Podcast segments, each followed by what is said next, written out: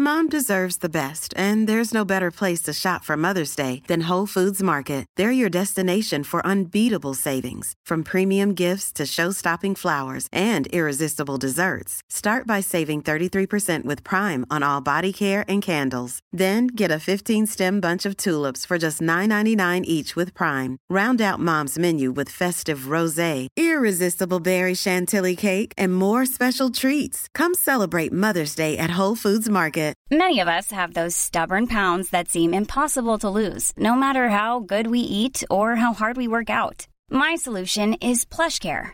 PlushCare is a leading telehealth provider with doctors who are there for you day and night to partner with you in your weight loss journey. They can prescribe FDA-approved weight loss medications like Wagovi and Zepbound for those who qualify. Plus, they accept most insurance plans. To get started, visit plushcare.com slash weight loss. That's plushcare.com slash weight loss. Quality sleep is essential. That's why the Sleep Number Smart Bed is designed for your ever-evolving sleep needs. Need a bed that's firmer or softer on either side? Helps you sleep at a comfortable temperature? Sleep Number Smart Beds let you individualize your comfort so you sleep better together. JD Power ranks Sleep Number number 1 in customer satisfaction with mattresses purchased in-store. And now, save 50% on the Sleep Number limited edition Smart Bed for a limited time. For JD Power 2023 award information, visit jdpower.com/awards. Only at a Sleep Number store or sleepnumber.com.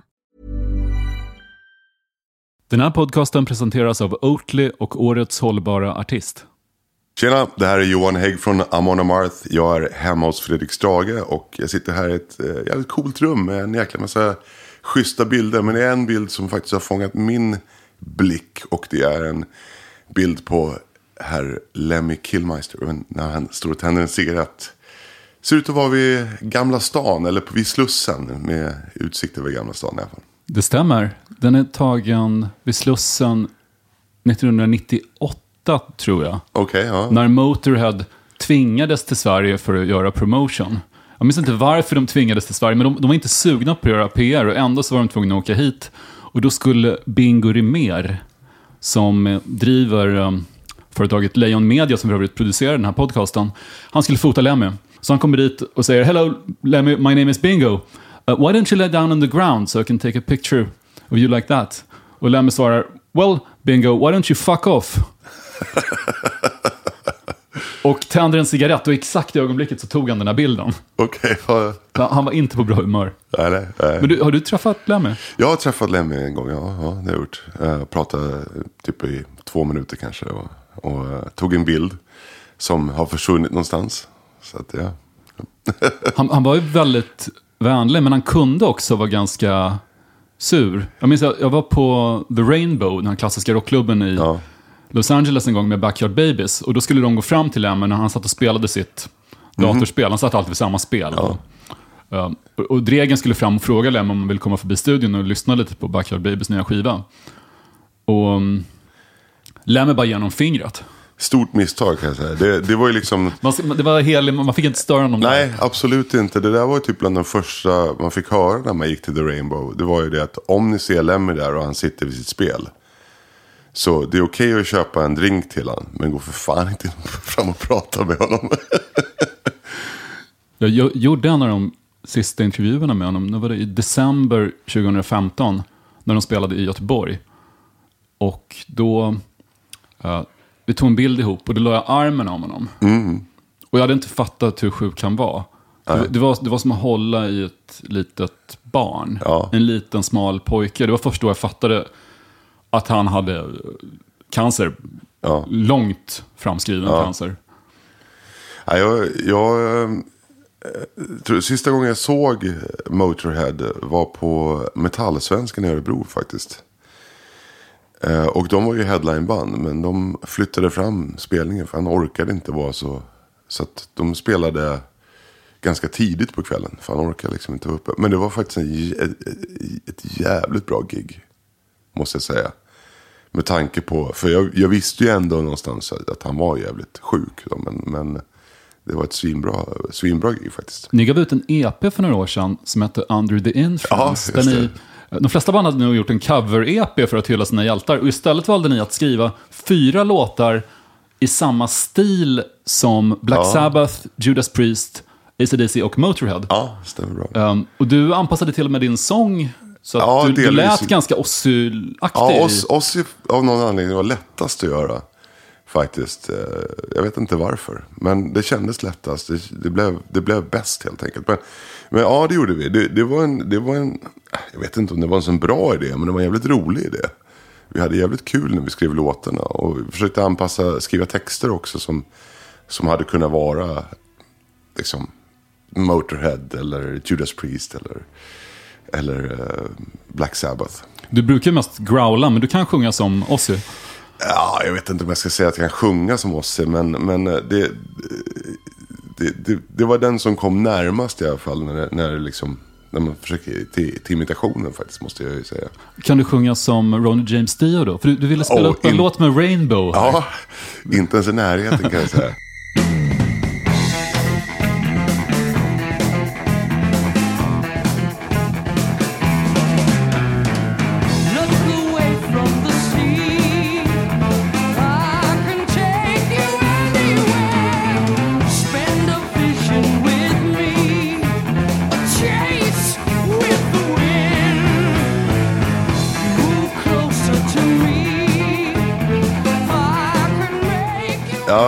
Gates of Babylon med, med Rainbow. Det, jag tror att det är, jag ska, jag ska inte säga för mycket, men för mig i alla fall så kanske det är en, av de, så här, en sån här låt som man ofta glömmer bort när det gäller Rainbow. För man brukar ofta höra typ uh, Kill the King och uh, uh. Man on the Silver Mountain och de här klassikerna. Liksom. Men den här låten tycker jag är en av höjderna faktiskt. Jag tycker den är svinbra. Och Ronnys sång är fantastisk.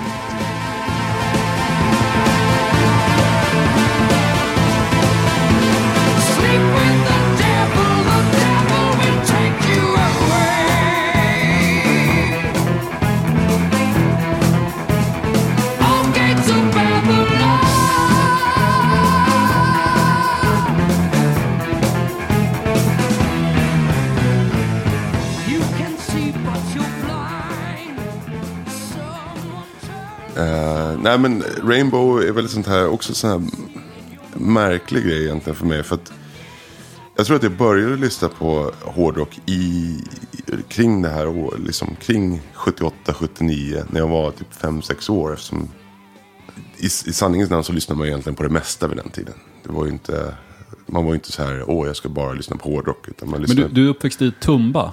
Ja, precis, ja, precis, ja, precis. Det kan man väl säga. Eh, Vårsta heter det väl egentligen som är, ligger lite söder om Tumba, fem kilometer. Men det Tumba är väl kanske det som de flesta känner till i sådana fall. Vad gjorde dina föräldrar? Var, var de musikintresserade? Eh, det skulle jag väl inte säga att de var. Eh, farsan var eh, polis eh, och morsan jobbade inom, ja hon jobbade inom, hon jobb- jobbade med kläder och sånt där. Fast faktiskt på, på Domus i, i Tumba. Men det är klart att det fanns musik hemma. Och mycket Beatles, Rolling Stones, Elvis. Eh, den typen av rock'n'roll. Hur var det att ha en pappa som var polis då? Var han auktoritär? Eh, jag, jag, vad svarar man på det? Ja och nej. Alltså han var... Han var jag, jag upplever min farsa som när jag var liten att han var väldigt rak. Han pekar med hela handen. Ja, fast jag skulle inte säga att han var extremt sträng. Eh, däremot var väl inte jag den enklaste ungen att ha att göra med. Jag hade ett ganska hett temperament när jag var liten. Så det var väl... eh, Det var kanske en... en, en Hur, hur yttrar sig det? Ja, jag, jag kunde tända till på, på fem, fem sekunder bara så exploderade jag. Eh, farsan, farsan sa- sagt till mig någon gång att han trodde att uttrycket att man blir svart i ögonen när man blir förbannad var bara var, var någonting man sa tills han såg mig förbannad första gången. Han sa det var liksom som att ögonen var helt becksvarta. Men eh, det, det har jag väl vuxit ifrån lite grann. Men hur gick det i skolan sen då? Var- du ja, det- mönsterelev eller blev du problembarn? Nej, jag var nog, alltså, det är samma sak där, både och egentligen. För att jag tror att när jag började skolan så gick det rätt bra. Eh, även om det var lite jobbigt i, början, för mina föräldrar skilde sig precis, precis när jag eh, eh, skulle börja första klass. Eh, så separerade de. Och eh, jag var väl den enda personen, enda eleven i min klass som hade föräldrar som hade separerat. Alla andras föräldrar levde ihop, så det var ju jättekonstigt. För dig, var, var, det nästan kände- något det skamligt? Eller var, var det... Ja, jag vet inte om jag ska säga skamligt, men det var lite jobbigt att det var så. För man fick ju en del frågor av de andra liksom och sådär. Jag, jag tyckte, men, men jag tyckte att det var väldigt jobbigt. Eh, men jag ty- det gick bra ändå. Jag hade eh, faktiskt ganska mycket bra kompisar och sådär i, i, i skolan och så. Men sen, sen vart det väl, när jag kom upp i fjärde klass så fick vi en, en ny klassföreståndare. En ung kille som heter Peter Pripp. som, eh, som alla unga älskade. Och jag tror att för mig var, var han nog väldigt viktig. För att när mina föräldrar separerade så bodde jag mest hos morsan.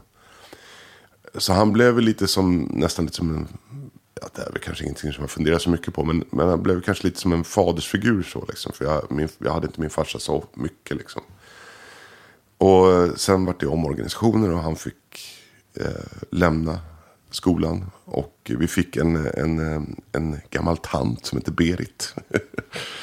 som förvisso var väldigt snäll men inte alls särskilt populär. Och det fick ju mig att, eh, eh inte bara med Jara, men vi var väl några stycken och jag var väl en av de som var värst. Att man, man blev en, lite, att man agerade ut. Framförallt mot henne, inte så mycket mot andra, andra elever och så, utan mer mot skolledningen och, och mot just henne. då. Och det, det var inte hennes fel såklart.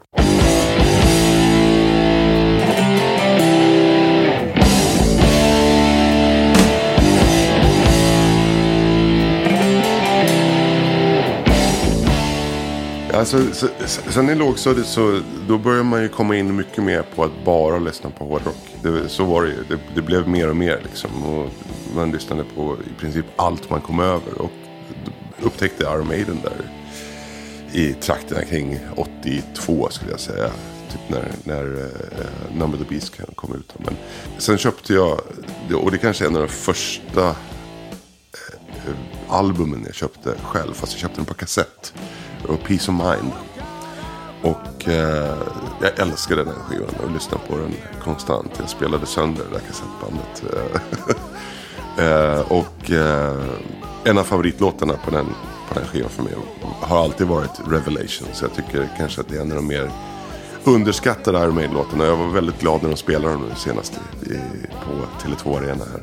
De spelade häromåret.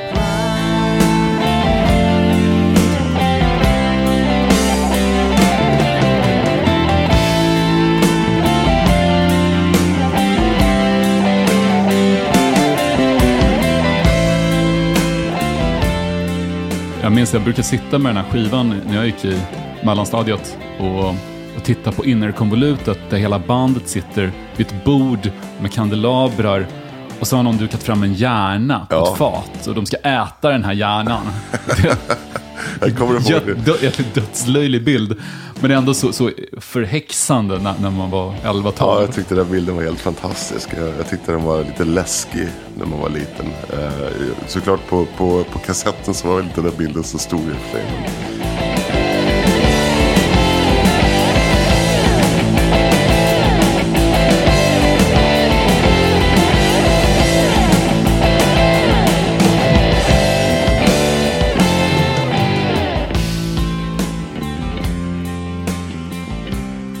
Jag läste någonstans att efter dina föräldrars skilsmässa så flyttade din pappa ihop med en ny kvinna och hans Ja. dotter utbildade sig till arkeolog. Ja, just det. Min, styv, min styvsyrra, ja, hon, hon är arkeolog. Ja, det stämmer bra. Var, var det hennes vikingaintresse som färgade av sig på dig eller var det tvärtom? Jag tror att, jag tror att från början så var det nog faktiskt hon som, som gjorde att jag blev väldigt intresserad av vikingar. För jag kommer ihåg, eh, det här är ett väldigt vagt minne jag har, men det är ett av de första minnen jag har från det huset där farsan bodde tillsammans med, med min styvmor och min styvsyrra. Eh, att hon, hon skulle tapetsera om i sitt rum tror jag. Och då hade hon, eller om det var något annat rum, jag kommer inte ihåg. Men hon hade i alla fall eh, skrivit Fru Tharken, eh, med, skrivit med runor på, på, på väggen. Och jag tyckte det var jättespännande. Och jag, jag, jag tror att det var där någonstans som, som, som mitt intresse började. Men sen, sen började vi också läsa om, om, eh, om de här gamla fornnordiska sagorna, isländska sagorna framförallt. Eh, i, på svenskan, liksom, i, när man läser litteratur och sånt där. Så det var ju en del av undervisningen. Däremot så fick man ju aldrig lära sig särskilt mycket om vikingar i, his, i, un- i historia. Så att det började faktiskt med att, att vi läste om det i, i eh, litteraturen. Sen började jag gå på biblioteket och lånade Snorres Edda och Eddan och, och andra isländska Det är ju sagor. ganska tunga böcker att plöja när, Hyfsat. när, när man går när man är typ 11-12 bast, ja det är det. Så du, du, du valde inte Franske Bengtssons Röde Orm först eller Jo. någonting som är lite mer underhållande? Jo, faktiskt. Det var nog kanske... Eh, def, det var definitivt en av de böcker som jag läste. Men, för den hade farsan, vet jag. Någon utgåva med två separat, två delar. Alltså. Eh, så den läste jag ju också naturligtvis. Och sen var det den här... Fasen heter han då? Peter Madsen tror jag han heter. Som gjorde den här Valhalla-serien. De här eh, tecknade böckerna med, med, om asagudarna. Som, som jag tyckte var eh, fantastiskt bra. Jag minns när, på 80-talet så eh, i tidningen Okej så var det ofta bilder av ett amerikanskt band, som hette, eller ett kanadensiskt band som hette Thor. Ja. Med någon kroppsbyggare som, var- som var viking. Och det var liksom vikingarocken i, i Okej. men Ja, precis. Ja, det, men det, det är så lustigt för det där. Jag känner till det där. Men jag såg aldrig det när jag var liten. Jag, jag läste okej jämt. Men det var inte. Det var ingenting som jag fastnade för alls. Jag kommer inte ens ihåg det. Däremot så vet jag att han spelade på Sweden Rock för några år sedan. Och då, började jag, då lärde jag mig vem det var. så vi- vilka vikingaband var det du lyssnade på? då? Bathory kanske? De? Ja, Bathory var Kom väl in på kanske, vikingar efter ett Det var väl kanske ett av de första som, som jag lyssnade på som, som, som gjorde vikingaprylen. Eh, jag tror att när jag började med Amon Amarth, när, vi, liksom, när jag började som sångare i Scum egentligen då, som sen sedermera blev Amon Amarth. Eh, så skrev jag ganska generiska texter som nog faktiskt är helt, eh, var rätt kackiga. Några var egentligen mina rena rip-offs på, på favoritlåtar jag hade med andra band och sådana saker. Va? Um, eller varianter på låten nästan som de hade gjort. Uh, så det var väl mina första trevande steg. Men så skrev jag i alla fall en text som heter Thor Arise. Eh, som var baserad på, på liksom mitt eget intresse. Och eh, även om det inte var någon så här superduper låt. Eller ett, vare sig textmässigt eller musik, musikaliskt. Så, eh, så insåg jag nog ändå där att här är i alla fall någonting som jag är intresserad av. Och som jag faktiskt kan någonting om. Och som jag kan skriva om. Så kan det bli en liksom, bra, bra story som passar till, till musiken. Och så i den vevan då så började jag också lyssna då på, på Bathory eh, framför allt. Eh, och, och insåg att det, här, det går ju faktiskt att göra låtar om det här som är jävligt bra.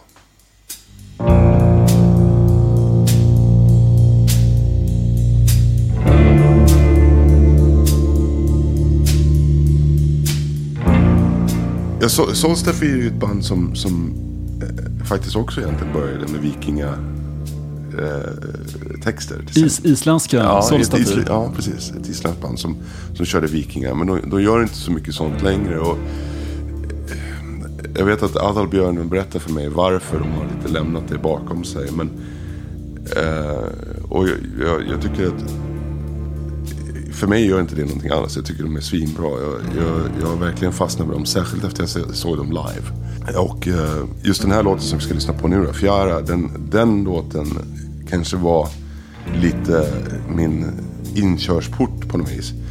Därför att jag tycker att videon är så fantastiskt vacker.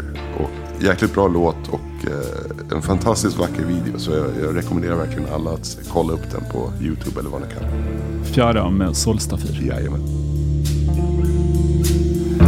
Aldrig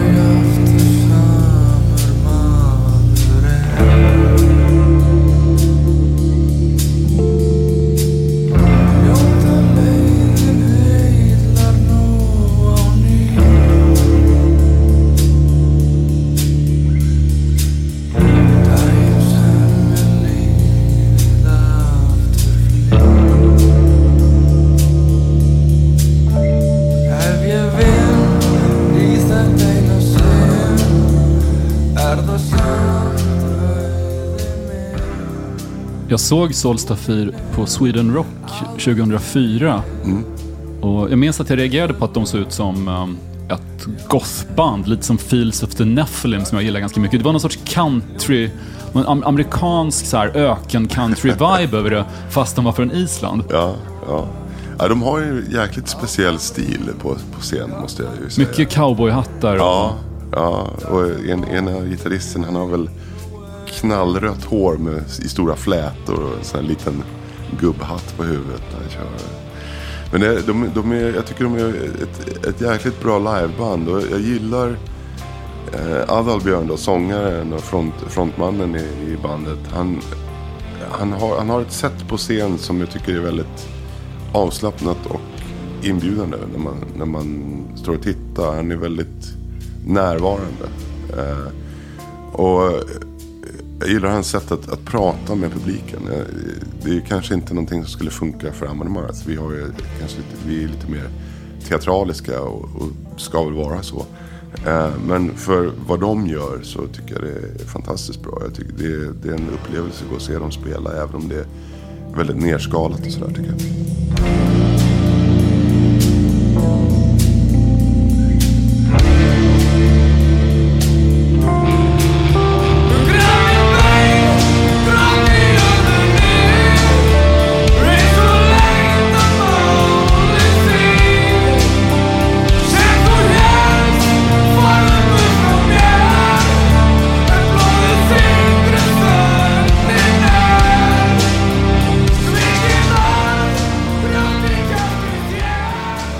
Amon Amarth är aktuella med ett nytt album som heter Berserker. Mhm. Eh, titeln är tagen från Bärsärkarna, Ja, exakt. vikingakrigare som gick ut och skövlade Ja. totalt i, i Det, krig. Ja, exakt. Det, det, Bär- Bärsärkar är ju lite intressant egentligen därför att det är ju inte riktigt historiskt belagt att de existerade. Eh, det, finns, det finns helt enkelt inga bevis för att de existerar. De, de omnämns i vissa källor men, men eh, det finns inga direkta bevis. Just, just den här bärsärken, eller just den här grejen kommer från titelspåret då, som är The Berserker at Stamford Bridge. Alltså bärsärken vid Stamford Bridge. Som var ett stort slag som utkämpades eh, 1066 mellan... Eh, den, Precis som Hastings alltså. Ja, precis, precis. Eh, det är väl i, samma, samma veva där. För det var ju eh, kung Harald eh, Godwinson som var den engelska kungen som slogs mot... Eh, ska se, Harald Hårdråda hette han ju. Och, eh, Norrmannen. Ja, precis. Och eh, Godwinsons egen bror Tostig var ju med i den vevan. Och just vid det här slaget vid Stamford Bridge då, så, så eh, lyckades engelsmännen använda vikingarnas egen taktik emot dem och överrumplade vikingarna genom att förflytta sig väldigt snabbt med hela sin armé på 15 000 man. Eh, och vikingarna var ju tvungna att retirera över bron då. Men eh, för att hålla engelsmännen stången då så att de kunde ta sig till sina eh, eh, vad säger man, förrådsskepp och, och, och liksom omgruppera sig så, eh, så skickar de ut en person på, på bron för att hålla emot hela den engelska armén. Och det här är alltså omnämnt i den anglosaxiska krönikan. Så det är engelsmännen själva som har skrivit det här. Det här är inte, det är inte omnämnt, så jag vet i alla fall, i någon, i någon, någon av de isländska sagorna. eller Någonting. Men den här personen då som är, är namnlös, han går ut själv på bron med en eh, dana-yxa som är en, en yxa med ett väldigt långt skaft. Enligt uppgift då så, ja han, han dödar väl mellan 40 och 70 personer innan de till slut lyckas eh, döda den här personen genom att skicka ut fyra personer på en flotte på, på vattnet och sticka ner dem underifrån med spjut. Oj. Så att... Och det här var då en bärsärk. Det, det, det är väl så legenden går. Då. Men själva slaget i sig eh, var, var ju enormt. Och en, ett av de största slagen i engelsk historia. Och eng- engelsk- engelsmännen vann. Engelsmännen vann. Och sen fick de stryk direkt efter vid Hastings av Ja. normanderna. Precis, men, men eh, det, det som var just med det här slaget då, det var eh, omkring 10 000 personer dog vid det slaget i Stamford Bridge. Den engelska armén var på 15 000 man och den vikingarmén var på 3 000. Men det som hände ändå, även om vi, eh, engelsmännen sen förlorade då i, i slaget vid Hastings, så, så det som i praktiken hände här med Stamford Bridge, det var att, att det var slutet på vikingainvasionerna i England. Vikingarna kom väl tillbaka och gjorde räder, men de, de invaderade aldrig igen på riktigt. Och medan vi begrundar det så lyssnar vi på den mest kända vikingarocklåten kanske.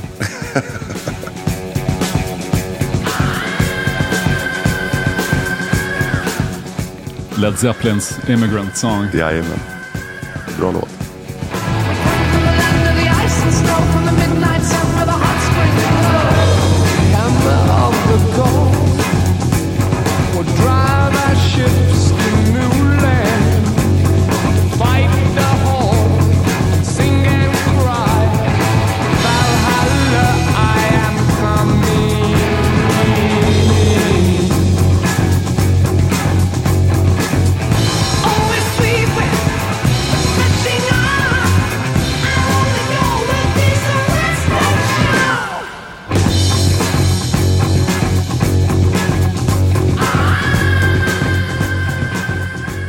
Men äh, apropå bärsärkar, den, den mest kända myten om dem är att de skulle ha käkat flugsvamp för att gå bärsärkargång. Men man blir bara sjuk och illamående av flugsvamp. Och Jag skulle aldrig, jag, jag vet faktiskt inte. det, Jag har är, aldrig det, är, provat. det är en jättekonstig myt. För att Ja. det, och Nej, jag vet faktiskt även, inte. även om du åt hallucinogen svamp Ja, så vill du mest sitta och titta på blommorna om du inte Ja, slåss. jag, jag, jag tycker att det, jag tror att det där, som sagt, bärsärkar är nästan lite mytologiska. Jag, jag tror att, att eh, vad, det, vad det förmodligen är, att, att man har liksom arbetat upp ett, ett raseri innan man går i sig. Genom att i princip, för man kan försätta sig själv i trans nästan. Genom att eh, bara hetsa upp sig själv inför ett slag. Jag tror att vissa personer var bättre på det än andra helt enkelt. Och blev otroligt liksom, adrenalinstinna. Men det där är också en liten intressant grej. För om man tittar nu idag på sådana här saker. Om man tittar på till exempel UFC eller någonting. Eh, som jag följer mycket. Eh, så kan man ju se... MMA. Ja, exakt. Mästerskapen alltså. Exakt. Och om man tittar då på de här som arbetar, arbetar upp en otroligt raseri innan de går in i buren. De kan ha kanske en, typ en minut där det bara mata på. Och sen får de en adrenalindump. Och bara... Uff, de blir sega, orörliga. Liksom. Så att frågan är hur effektivt det egentligen är. Nej men precis, för många, jag, jag skrev en artikel om The Mauler, Alexander Gustafsson gång, som, som sa till mig att han var alldeles lugn Mm. inne i ringen. Att det, det, var, det handlar inte om ilska överhuvudtaget, utan, eller raseri eller någonting, utan bara om ren teknik. Ja. Och jag tror, jag tror, att, jag tror att faktiskt, eh, så man brukar ju säga, säga som, det finns ju ett talesätt som, som lyder att tomma burkar skramlar mest. Va? Det vill säga att om du inte har så mycket att hota med, då försöker du låta så mycket som möjligt så att du låter farlig. Va? Jag tror att eh, den person man skulle vara räddast för, det är nog den som går ut i strid och bara ser helt iskall ut. Och inte alls är särskilt känslosam. det skulle jag tycka i alla fall. Du och din fru Maria, eller Mary Mayhem som hon ka- kallar sig ibland. Ja, ja, ja har- precis. Det var ett tag sedan. Men ja, ja. Ni, ni tränar yoga och MMA tillsammans. ja, det är, ja. Har, um, hon har också ett intresse för, för buddhism. Har, har det Mm. påverkat dig, eller är du asatroende? Jag har aldrig varit särskilt religiös alls. Eh, jag tycker att, eh, om man säger så här, fornnordisk mytologi och sånt där innehåller en, del, en hel del filosofiska aspekter som jag tycker är superintressanta. Men jag skulle inte kalla mig själv asatroende. Men jag tycker också att buddhismen kanske också, det innehåller också väldigt mycket och jag skulle nog nästan kalla buddhismen snarare en filosofi än en religion. Därför att egentligen så finns det ju ingen gud. Utan det är ju... Du har ju Buddha som var en man som uppnådde gudalik status genom att bli upplyst. Eh, och reinkarnationen av honom är ju egentligen då människor som har hans attribut. Egentligen. Så det, det där är lite svårt att... Jag är inte så jätteinsatt. Men, men, men jag tycker buddhismen har väldigt mycket intressanta saker som, som, som är värda att fundera på. Men jag, jag tycker inte att religion är inte riktigt min bag. Sådär. Jag, jag har ingenting emot spiritualism eller eh, om, man- om man vill tro på en gud eller inte. Det, det spelar mig inte så stor roll.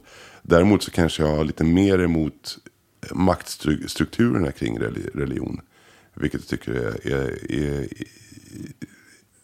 jag tycker inte att religion har någonting med politik att göra. Det, det ska inte inblandas i det helt enkelt.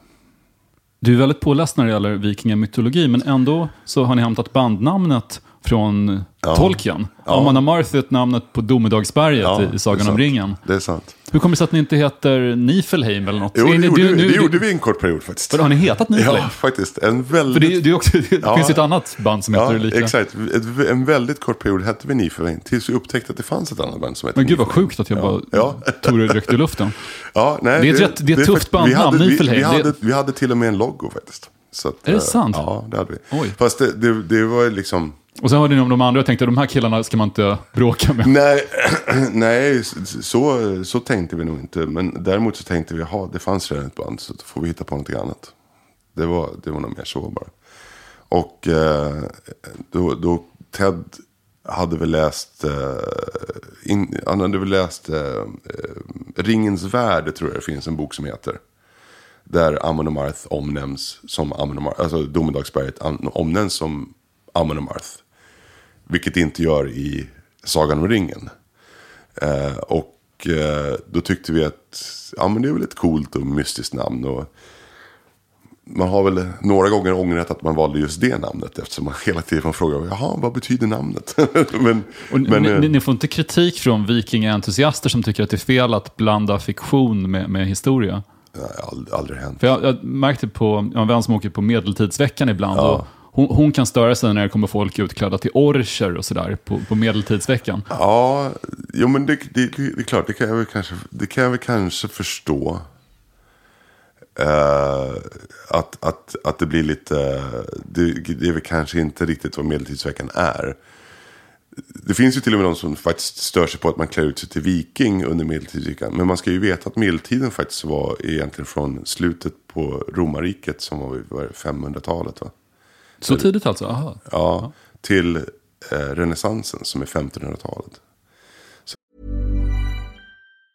Mom deserves the best, and there's no better place to shop for Mother's Day than Whole Foods Market. They're your destination for unbeatable savings, from premium gifts to show-stopping flowers and irresistible desserts. Start by saving 33% with Prime on all body care and candles. Then get a 15-stem bunch of tulips for just $9.99 each with Prime. Round out Mom's menu with festive rosé, irresistible berry chantilly cake, and more special treats. Come celebrate Mother's Day at Whole Foods Market.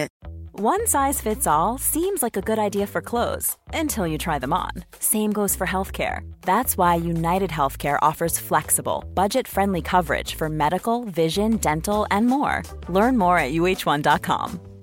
Quality sleep is essential. That's why the Sleep Number Smart Bed is designed for your ever evolving sleep needs. Need a bed that's firmer or softer on either side? Helps you sleep at a comfortable temperature? Sleep Number Smart Beds let you individualize your comfort so you sleep better together. JD Power ranks Sleep Number number 1 in customer satisfaction with mattresses purchased in-store. And now, save 50% on the Sleep Number limited edition Smart Bed for a limited time. For JD Power 2023 award information, visit jdpower.com/awards. Only at a Sleep Number store or sleepnumber.com. Att det, det, är, det är det som är medeltiden. Och vikingatiden är ju där. Eh, det är klart att i Skandinavien så, så räknar vi kanske medeltiden som efter vikingatiden till renässansen. Men, men eh, vikingatiden är ju definitivt under medeltiden. Hur pass stor vikingatidsnostalgiker är du? Kan, kan du ibland känna att ja, det passat bättre på den tiden? Eller tänker du att ja, men då fanns det inga Marshall-stackars som hade inte kunnat spela hårdrock ändå? Alltså, det, är väl klart att det finns vissa saker med vikingatid och, och liksom, som, som man tycker att eh, det här är ju liksom fantastiskt. Men eh, om, jag ska vara ärlig så kan jag, kan jag säga att jag tror inte det finns någon idag som hade klarat av att på riktigt leva på den tiden.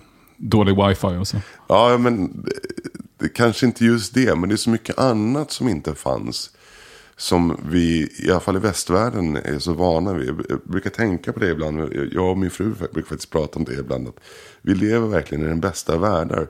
Där vi kan öppna kylskåpet och tänka, ha den här maten som jag har hemma nu, den känner inte jag för att äta. Jag åker och köper pizza istället. Eller ännu värre, jag beställer pizza att bli levererad hem. Jag menar, vi har gått tillbaka 50 år tillbaka i tiden så det hade inte varit ett alternativ. Utan det är bara att äta det man har hemma liksom. Så, att, så att det, är- det är klart att det, vi har blivit väldigt bekväma på det viset. Vi har, vi har allting vid våra fingerspetsar idag på ett annat sätt. Men, men ehm, Men jag ser framför mig att om man släppte ut dig i skogen skulle du kunna överleva på rötter i, månader för att du, du ser ut som, som en riktig... jag, skulle, jag, skogsman Jag, som- jag skulle nog kunna överleva ett ganska bra tag i skogen. Jag, vill inte påstå att jag är jätteduktig på saker och ting. Men jag har lite koll i alla fall på en del saker. Så absolut, det skulle jag nog kunna göra. Eh, eh, så det, det gäller ju bara att ha rätt, rätt verktyg så att säga. Men, men eh, Och det har du, för ni säljer vikingaverktyg från din webbshop. ja, faktiskt. det gör vi. Ja, Gri- jag- Grimfrost, Grimfrost, din eh, ja. nät- nätbutik. Exakt, ja, jo, nej men Grimfrost är ett kul projekt som Och ni säljer allt från vikingasmycken till, till svärd, till dryckeshorn. Ja, absolut. Och, eh, vi Jag så- jag säljer såg- traditionella kläder, men även modernare saker också. Eh, för att vi, vi, vi pratar mycket om att vi vill försöka vara en, en, en bro mellan dåtiden och nutiden.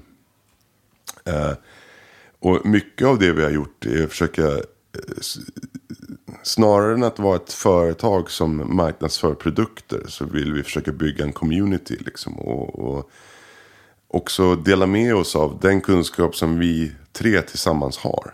Eh, eftersom både eh, Ismo och Stefan, då, mina, mina kollegor, de, de har jobbat med det här i 30 år nästan. Eh, Och ni har levererat rekvisita till tv-serien Vikings. Inte rekvisita har vi inte gjort. Däremot så, så uppskattar vi väldigt mycket vad Vikings har gjort. Därför att de, de har ju verkligen ökat förståelsen för vad vikingar faktiskt var. Och vad de åstadkom och vad de gjorde. Att de inte bara var brutala vildar som åkte runt och mördade folk. Liksom, utan det var faktiskt eh, ett utvecklat samhälle helt enkelt. Med lagar och regler precis som överallt annars. De hade bara en annan syn på vissa saker.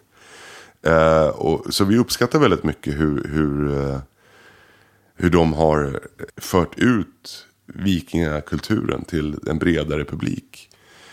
Eh, så vi, i, i den andan så har vi bland annat då gett ehm, eh, dryckeshorn då till exempel till Michael Hurst, seriens skapare. Vi har eh, gjort en handgjord Dana-yxa till, eh, till eh, Clive Standen. Dryckeshorn är väl kanske det mesta vi har gett bort. Då, men vi har gjort till, gett till Catherine Winnick då, som spelar Lagatha. Och... Men du har själv inte varit med i Vikings tv-serien. Nej, det har jag inte varit. Det har inte varit. D- Däremot så spelar du en roll i filmen Northman, A Viking Saga, Ja. en, en tysk eh, vikinga-actionfilm. Ja, precis. precis. Ja, det var en tysk-schweizisk-engelsk samproduktion tror jag. Eh, ja, nej, men det gjorde jag. Det var, det var en rolig upplevelse. Eh, även om jag inte är med så länge i filmen så, så var det jäkligt kul att, att vara med och, och, och göra den. Och det är ganska enkel story, simpel story, men ändå liksom, tycker jag då, eh, relativt trovärdig. Liksom. Sen är det klart att det, den, det är ingen jättebudget på den filmen. Eh, men de gjorde det väldigt bra med den budget de hade, tycker jag.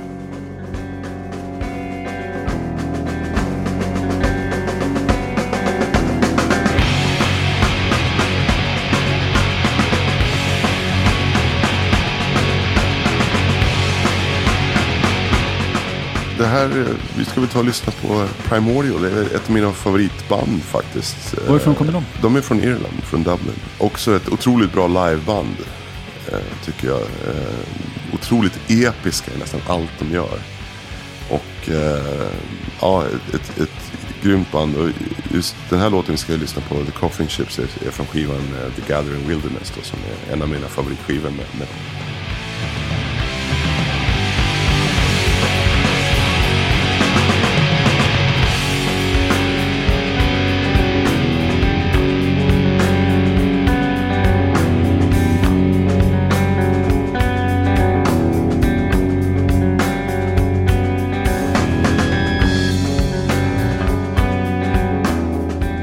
Får lite folkrockiga vibbar av några av melodierna här. Ja, det, det, de, de tar nog väldigt mycket från irländsk folkmusik skulle jag, skulle jag tro.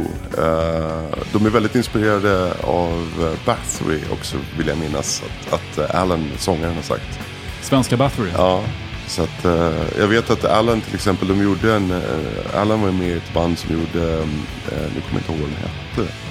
Men de gjorde ba, liksom, ett Bathory coverband helt enkelt som var ute och spelade. Jag kommer inte ihåg vad, det bandet heter nu men det var faktiskt jävligt bra. Eh, så att de spelade en gång i Tjeckien har jag för mig. Eh, schysst.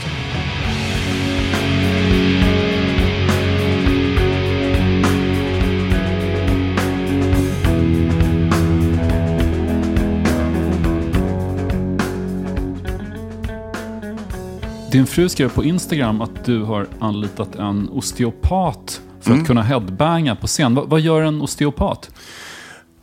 Alltså, om, om man säger en osteopat är väl förenklat kan man väl säga. Det är en blandning mellan en naprapat och en eh, kiropraktor kan man väl säga. Men grejen med en osteopat är att de har ju en femårig medicinsk utbildning. Så att det är ju, alltså, nu, nu, ska inte jag, nu ska inte jag vara taskig mot alla naprapater där ute. Jag ska, jag ska bara upprepa vad min, vad min eh, styvbror sa som var Att de är fake. Ja, nej, han, han uttryckte det, han kallar dem för kvacksalvare. Kallar de.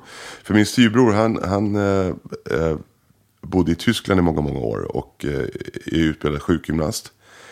Eh, och eh, i, i Tyskland så är det, och han var Tre Kronors sju- sjukgymnast under många, många år faktiskt. Och eh, i Tyskland så är osteopater väldigt vanligt. Eh, just därför att de är, har så stor, hög utbildning och lång utbildning. Så han, han tyckte att osteopater är ju liksom eh, det bästa man kan gå till egentligen. Och i Sverige är osteopater nästan okänt. Men Utan det är naprapater man går till. Innebär det här att du kommer att kunna headbanga hur länge som helst så du slipper de här problemen som Tom Araya i Slayer till exempel drabbades av? Han- Hans he- legendariska helikopter-headbang fick han ju sluta med för att Ja. hans nacke var... Kotorna lossade. Ja, det, det, där är, det där är ju svårt att svara på egentligen. Alltså Tom Raya, han har ju väldigt... Man, man får ju tänka på att, att, att det som sitter på huvudet, håret, det är ju en vikt som du skickar runt. Nu har jag ganska tunt flyget hår jämfört med Tom Raya som har väldigt stort burrigt hår. Så det är klart att hans hår är mycket, mycket mer vikt. Eh, men det är klart att det, det finns en teknik där också. Och någonting som är väldigt viktigt det är att, att, att tänka på det när man headbanger. Eh, vilket var mitt stora problem. Det var att jag, många av oss har huvudet väldigt framskjutet. Det är, det är liksom, det hänger fram liksom. Vilket gör att när man börjar headbanga så är nacken redan i ett väldigt utsatt läge. För egentligen ska man ha huvudet uppe på axlarna, inte framför axlarna. Så du menar att vissa kryp, kroppstyper är mindre lämpade för headbangande än andra? Ja, inte kroppstyper För att så. de kan skada sig på grund av att Ja, så... det är, nog mer, det är nog mer en viss hållning som är mindre lämpad för det. Därför att när, när du har huvudet väldigt framskjutet då är huvudet redan i en utsatt position. Nacken är i en utsatt position. Så vilket gör att dels får musklerna i, runt skuldrorna får jobba jävligt hårt. För att när huvudet är framskjutet då jobbar ju de för att dra tillbaka huvudet. Och de är inte byggda egentligen för att, att hålla på med det hela tiden. Eh, och, och, och sen så naturligtvis också då så blir ju då nackkoten också i en väldigt utsatt, utsatt position också. Så att det är lite känsligt det där. Om jag så egent- egentligen är inte headbangande en fantastiskt bra aktivitet för kroppen? Hur, Ja, hur, hur man än gör? Nej, det, det är det väl egentligen inte. Men, men, men man kan göra det ganska safe. Det, det, det beror lite på hur, hur man gör. Jag, jag ändrade min hållning väldigt mycket efter det. Efter jag gick till osteopaten och sen gick till började, och började yoga helt enkelt. Så, så har jag lyckats liksom justera min hållning. Så att när jag headbangar så är jag i en bättre position från början. Ehm, men helt, helt klart är ju att, att eh, man, man, eh, man ska nog fundera lite grann om man vill headbanga i, under en lång karriär. Det kan bli lite tungt alltså. Okej, då tycker jag att vi headbangar lite till Wagner.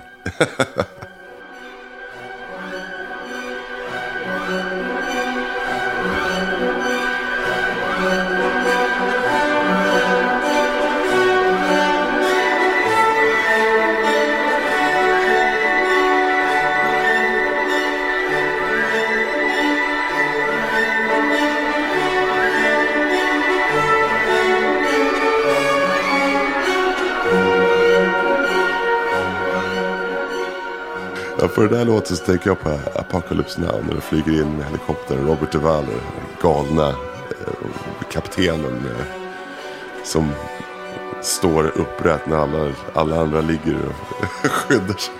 Och de bombar Napalm och spelar Wagner för att skrämma de stackars vietnameserna. Precis.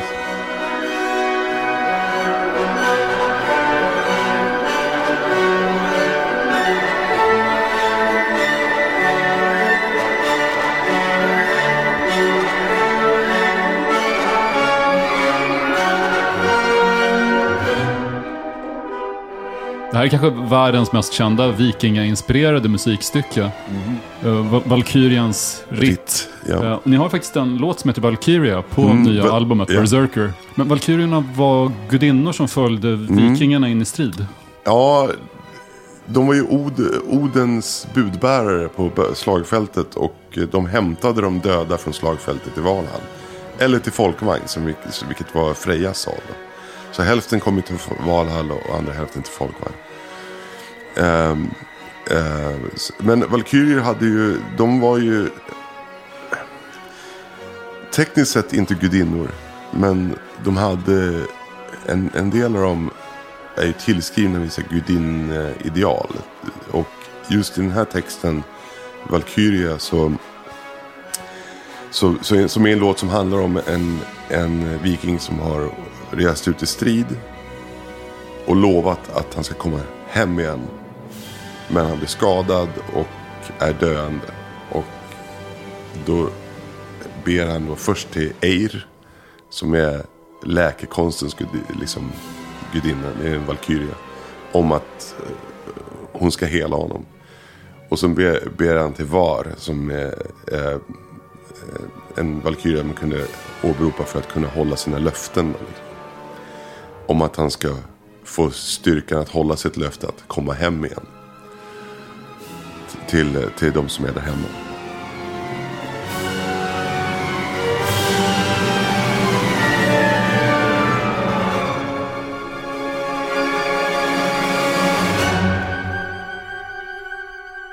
Wagner har haft en del problem med högerextremistiska Mm. fans. Hur, hur reagerar du när um, nazister tar vikingasymboler och använder?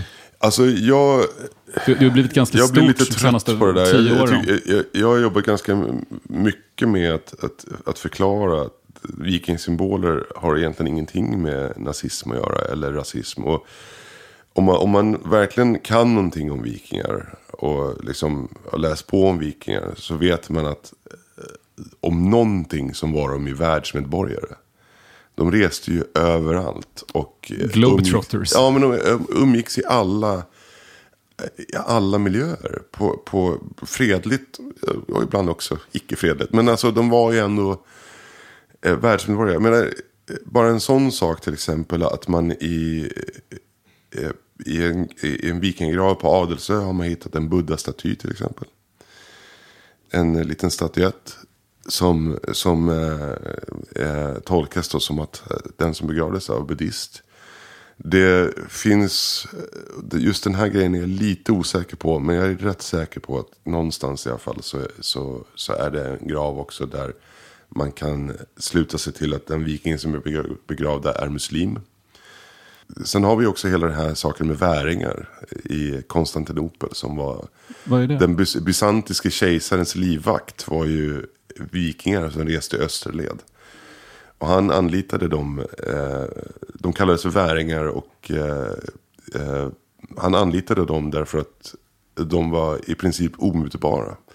Eh, därför att om de gav sitt ord så var det värt mer än vilka pengar i världen i princip. Så de var väldigt pålitliga och skickliga också naturligtvis. Det, det finns ju lämningar efter vikingar i Istanbul då, som det finns ju den här klassiska runristningen i Hagia Sofia. Som, som, jag tror att det står ha, halvdan var det här. Står det. Halvdan? Eller halvdan ristade detta står det. Okej, och ha- halvdan betydde på den tiden inte att det var ett egen namn. Det var inte någon som var lite... ha, half, halfdan. Det var, det alltså, var inte bara någon som var halvdan på, att- på att skriva runor. Nej, utan- nej, precis. Okej. Eh, Nej, det var ett namn. Ja. Så den som verkligen fördjupat sig i vikingamytologi får ganska svårt att försvara vitmaktidéer.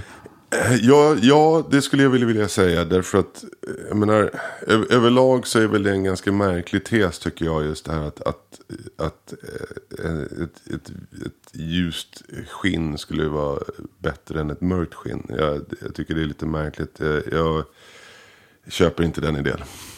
Alls. Men ni har själva inte haft problem med folk som liksom heilar på konserter eller något Ja, sånt? det har hänt. Det har hänt. Eh, framförallt i USA. I USA? Ja. Vi, vi försöker, vi, vi- är ju inte ett politiskt band, alltså, vi har ju aldrig varit det.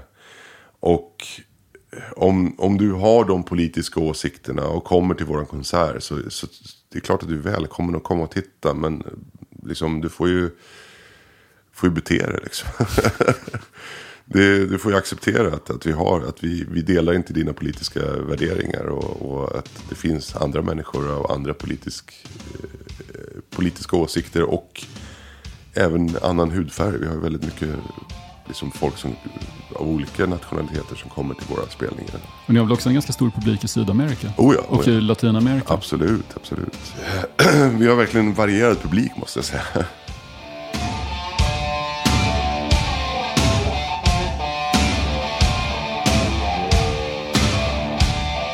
Vi lyssnar lite på en uh, svensk vikingarock-pionjär, Pugh Rogefeldt. Right.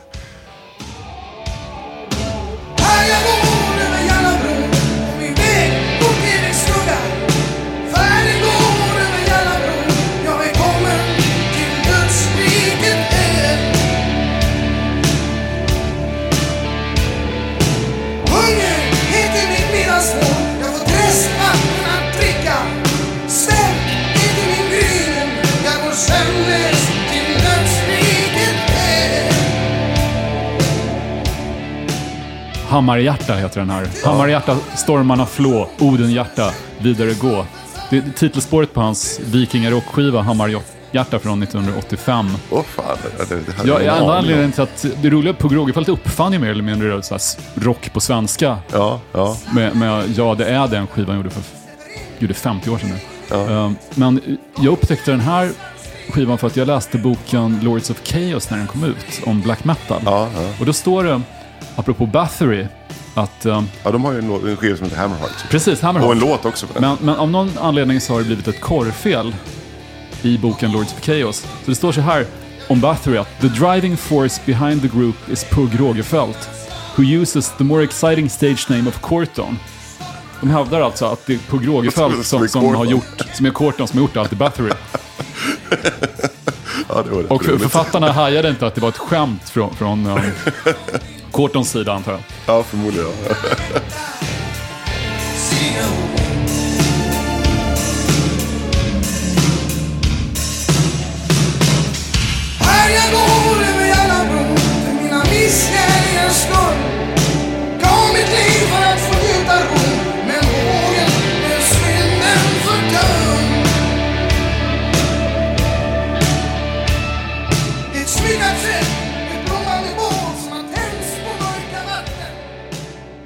Du twittrade för några år sedan om att du börjat tänka mer på vad du stoppar i dig och att du, du kände Ja. att eh, den industriella köttindustrin var, hade Ja. liksom etiska um, aspekter som du inte kunde ställa dig bakom. Jag twittrar fortfarande om det. ja, men det är sant. Jag, tycker, alltså, jag är inte vegetarian eh, alls. Jag äter kött ibland. Men jag försöker vara... Jag försöker tänka på vad jag äter för kött och när jag äter kött. Dels ur ett hälsoperspektiv eh, och dels ur ett etiskt perspektiv. Jag tycker att, jag, jag har ju själv jobbat som, alltså i charkuteridisken. Jobbat med att sälja kött. Det är mycket med köttindustrin som inte är riktigt friskt faktiskt. Och jag tycker att vi som köttkonsumenter, vi har ett ansvar på något vis. Att, att det faktiskt är levande varelser vi stoppar i oss. Och att eh, även om jag tror att människan alltid kommer äta kött. Jag tror ju aldrig vi kommer komma till den punkten att vi slutar äta kött helt och hållet. Och det är väl inte kanske min, min ideologi. Men så tycker jag ändå att vi, någonstans så kanske man ska fundera på om kött är det vi måste äta precis hela tiden. Eh, ur ett etiskt perspektiv. Dessutom ur ett hälsoperspektiv också. För det, det är ju bevisat flera gånger om att det inte är bra för oss helt enkelt. Och jag vet ju själv att nu när jag äter, jag kanske äter, när jag är hemma så äter jag kanske kött en gång i månaden ungefär. Det, det är annars lätt att tro att ni i Amon Amarth äter hagbard handfast eh, stek varje kväll. Ja, det finns det de i bandet som gör.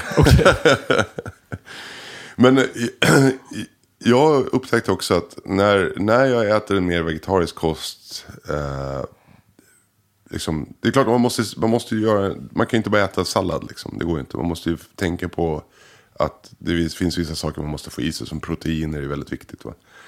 Men det finns ju grejer man kan käka för, för att få i sig tillräckligt mycket proteiner utan att man behöver äta kött. Som bönor och sånt där. Hur mycket tänker du på miljöaspekten av det här? Det talas ju rätt mycket om att köttindustrin gör att bidra till klimatuppvärmningen. Ja, det är väldigt mycket. Jag, jag tycker det är, det är lite skrämmande det hela det här med, med, med klimathotet tycker jag. Jag tycker att det är en märklig idé hos människor. Det här är en typisk mänsklig reaktion på något vis. Man sätter ett stort hot framför människor. Och vad gör människor då? Nej, det där vill jag inte tro på. Så jag gör tvärtom vad jag borde göra. så jag äter mer kött istället.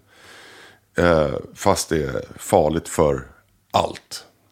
Som, ni menar, eh, det, det, är en, det är en märklig reaktion. Men just det här att som artist och som, som någon som ändå, jag menar det, det jag gör på scen det är en fysisk aktivitet. Det, det kräver mycket energi. Och jag måste ju faktiskt säga att när jag äter mer vegetariskt när jag är ute på turné och sådär. Då känner jag mig betydligt lättare i kroppen. Och, och att jag har mer energi på scen helt enkelt. Hur ser du på planetens framtid? Hur tror du att det kommer att gå? Oj då. Jag läste en, en recension av en bok i morse som Ja. heter The Unhabitable Earth av eh, David Foster Wallace. Som går ut på att läget är mycket, mycket, mycket, mycket värre än, än vad vi tror. Att Ja, vår, vår civilisation står inför i princip ett Ragnarök på riktigt. Att Ja. det kommer, det handlar, allt som händer nu är egentligen bara så skademinimering. Ja. Att det egentligen inte går att vända. Nej, det, det, jag, det, det har jag hört om också. Jag har inte läst den, just den boken, men jag har hört det sägas också. Och jag, kan, jag kan säga så här att oavsett vad som händer med mänskligheten så kommer jorden fortsätta. Naturen kommer fortsätta. Men jag tror att det är det som är problemet. Att, att vi människor har någon sorts, i allmänhet har någon sorts bild av att vi inte är en del av, del av naturen. Att vi står över naturen. Men det gör vi inte. Vi klarar, jorden klarar sig utan oss. Men vi klarar oss inte utan jorden. Och vi klarar oss inte utan progressiv hårdrock som eh, Witchcraft vill du spela en låt av. Precis, precis. Witchcraft från Örebro.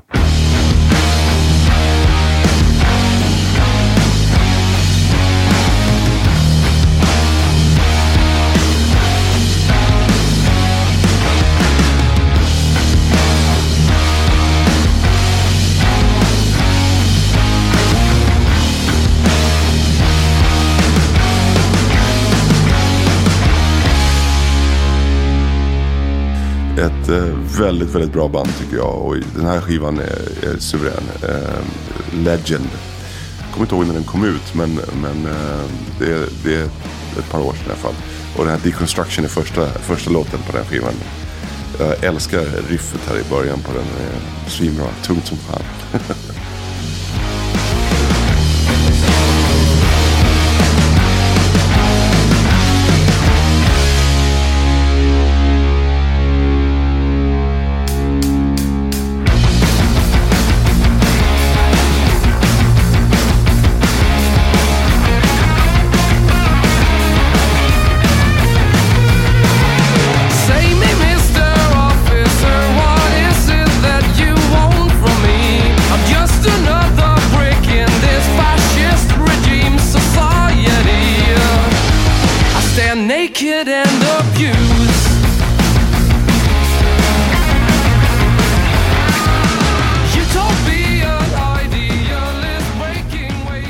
på turné igen nu med Berserker-albumet? Ja, det, det, det drar igång faktiskt i princip med att vi slä, samtidigt med att vi släpper den då, den 3 maj. Eh, eh, så vi åker ut faktiskt som eh, förband till Slayer i USA. på Oj, deras... på deras allra sista USA-runda då? Ja, så det är, det är Lamb of God, vi och Cannibal Corpse som förband på den. Vilken line-up. Ja, grym line som fan. Det ska bli jättekul. Har ni planerat något spektakulärt scenbygge? Ni har haft ett helt vikingaskepp uppe Ja. på scenen. Ni har haft stora horn. Ni har haft väldigt, väldigt avancerad scenografi. Ja, ja vi, jobbar på, vi jobbar faktiskt på någonting nu. Eh, Jag är inte riktigt säker på exakt hur, hur, vad, vad, vad som kommer hända med produktionen men, men, eh, till, till sommarfestivalerna. Men för att det, det kommer ta tid att få ihop allting. Men det kommer bli någonting väldigt spektakulärt. Ni verkar ha haft udda medarbetare under en del USA-turnéer. Jag läste Sweden Rock Magazine att någon av någon trumtekniker gick på heroin. Ni hade en chaufför som var djupt religiös Ja. och en annan som var pedofil. Eh, ja, ja, precis. Ja, vi har haft lite märkligt. Vi vet inte om han var pedofil, men det är jävligt misstänkt i alla fall. På, Eh, vilket, sätt då? när han, hade, han hade bilder på sig själv med unga pojkar. Liksom. Ja, det var jävligt Som han visade för er? Ja, mycket märkligt var det. Han, eh, tr- trumtecken där, han var väl... Ja, han, han gick väl både på amfetamin och heroin, kokain och allt han kom över och fick hjärtproblem så jag var tvungen att skicka hem han. Och den religiösa Ja, den religiösa, det är ju nästan den roligaste historien i och för sig. För att eh, vi var på en turné som heter Sounds of the Underground som var som en festivalturné som åkte runt. Och vi delade buss med ett amerikanskt band som heter Darkest Hour. Och eh, när vi skulle åka in eh, i Kanada då från, från eh, USA så skulle vi åka, när vi skulle åka över gränsen. Så eh, jag kommer inte ihåg varför, men det var någonting i alla fall med att någon i Darkest Hour hade någon sån här innehav av Mariana-grej som gjorde att det kunde bli problem att åka in i Kanada. Och då, då, säger, då säger den här busschauffören så ja men jag fixar det här grabbar, jag har tumme med handen där uppe. Så, så han sätter sig i bussen och börjar be. Så här, oh Lord, please make sure that these fine gentlemen can cross the borders to Canada safely. Och så börjar han köra.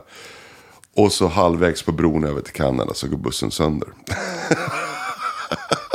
Okej, Gud bara tittar ner. Nej, vänta, de där snubbarna ser ut att vara asatroende. De ska inte få hjälpa mig. Hedningar. ja, precis. precis. Ja, det var jävligt roligt. Så att, ja, det blev att vi, vi missade den, den spelningen. Då.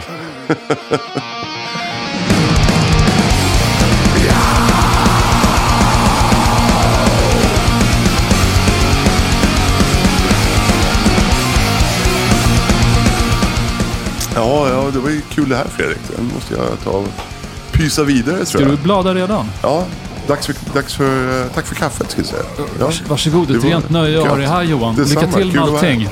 Tack så mycket, det ska säkert gå bra.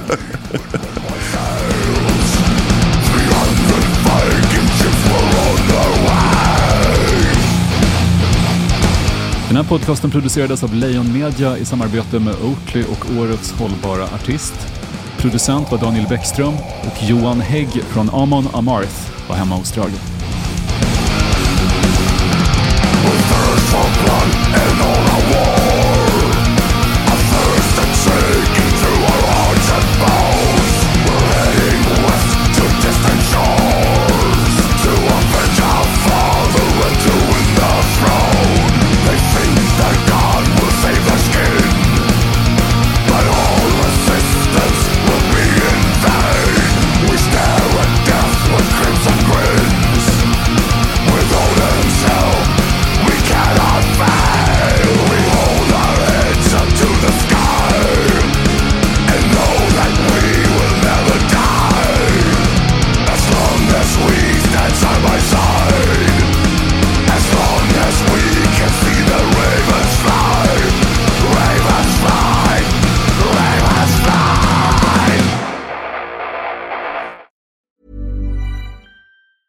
Planning for your next trip? Elevate your travel style with Quince. Quince has all the jet setting essentials you'll want for your next getaway, like European linen, premium luggage options, buttery soft Italian leather bags, and so much more. And is all priced at 50 to 80% less than similar brands. Plus, Quince only works with factories that use safe and ethical manufacturing practices. Pack your bags with high-quality essentials you'll be wearing for vacations to come with Quince. Go to quince.com slash pack for free shipping and 365-day returns. Mom deserves the best, and there's no better place to shop for Mother's Day than Whole Foods Market. They're your destination for unbeatable savings, from premium gifts to show-stopping flowers and irresistible desserts. Start by saving 33% with Prime on all body care and candles. Then get a 15-stem bunch of tulips for just $9.99 each with Prime. Round out Mom's menu with festive rosé, irresistible berry chantilly cake, and more special treats. Come celebrate Mother's Day at Whole Foods Market. Hey, it's Paige DeSorbo from Giggly Squad. High quality fashion without the price tag. Say hello to Quince. I'm snagging high-end essentials like cozy cashmere sweaters, sleek leather jackets, fine jewelry, and so much more. With Quince being 50 to 80% less than similar brands. And they partner with factories that prioritize safe, ethical, and responsible manufacturing. I love that. Luxury quality within reach. Go to quince.com slash style to get free shipping and 365 day returns on your next order. Quince.com slash style.